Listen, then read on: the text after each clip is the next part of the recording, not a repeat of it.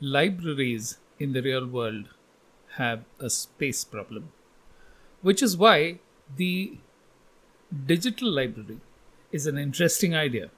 And it's really a cataloging of the collective information and wisdom of mankind. Of course, it's oriented towards where the internet first came into being in the US. But it still provides a snapshot of our digital journey. And that's the first post in today's episode. The endless library. How much is a petabyte? More than you can read or see in a whole lifetime.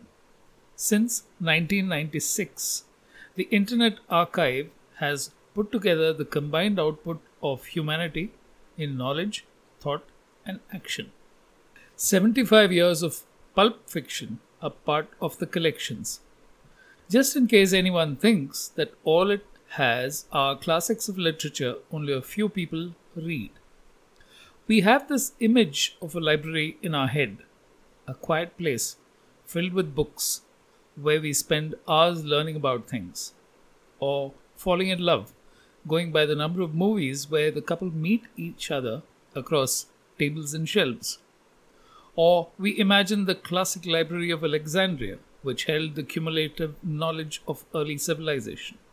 We probably create more material in a day of the internet than humanity did in all the previous thousands of years.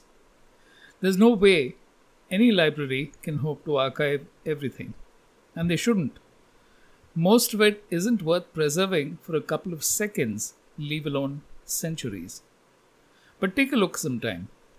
It's a library open to anyone on earth with an internet connection. Knowledge is no longer the preserve of the fortunate few. From college libraries to another aspect of college life, which is part of what made it fun. The second post in today's episode. How was the party last night? In the age of Instagram, a reality check. Dispo gives you the option of clicking pictures at parties through a rectangular lens. You can't see what the photos look like. It replicates the disposable cameras with pictures captured in the midst of the party. Fuzzy, real, and without filters. They only show up on phones the next morning. Slightly delayed gratification and building the anticipation. It's like reliving the parts you remember and the ones you don't. How quickly the pendulum swings. A decade ago, Instagram got you to use filters to mask blemishes and beautify pictures. Now, there's an app that does exactly the opposite. And it has built up a sizable following already. I guess the gloss and perfect world is less than welcoming. And that makes smudgy reality relatable and memorable, capturing more of the character and the mood at the party rather than the highly touched up versions. What's curious is how quickly the glitter fades. The perfectly composed and curated feeds feel like an overdose of cream pastries. There's only so much sweetness you can take at one sitting. Are you ready for reality yet? Then you should probably head to Dispo. And in the age of e commerce and online shopping, where millions of parcels are zipping across the country and the world, there's a new kind of piracy which has come into being. And that is the final post in today's episode. Watch out for porch pirates. You've ordered online and the package arrives on your doorstep only to be whisked away by the fleet footed porch pirate. As e commerce has boomed, so have the opportunities for enterprising thieves. They're keeping a lookout for e commerce delivery guys on their rounds. The packages that get looted the most are mid sized, easy to swoop in, and steal in deserted neighborhoods.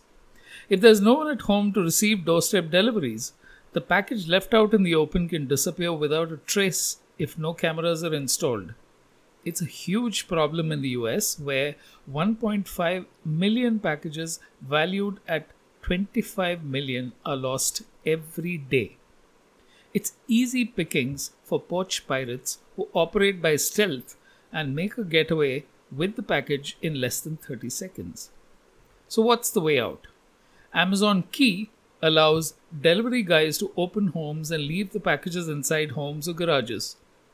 The other option is setting up secure locations in neighborhoods where the company gives a password to customers to retrieve packages delivered close by. The thieves may not know what they will get, but when the risks are low and the rewards are high, it's a tough problem to solve.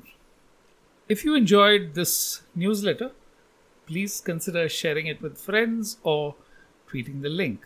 The more people we can get to tune in every week, the merrier.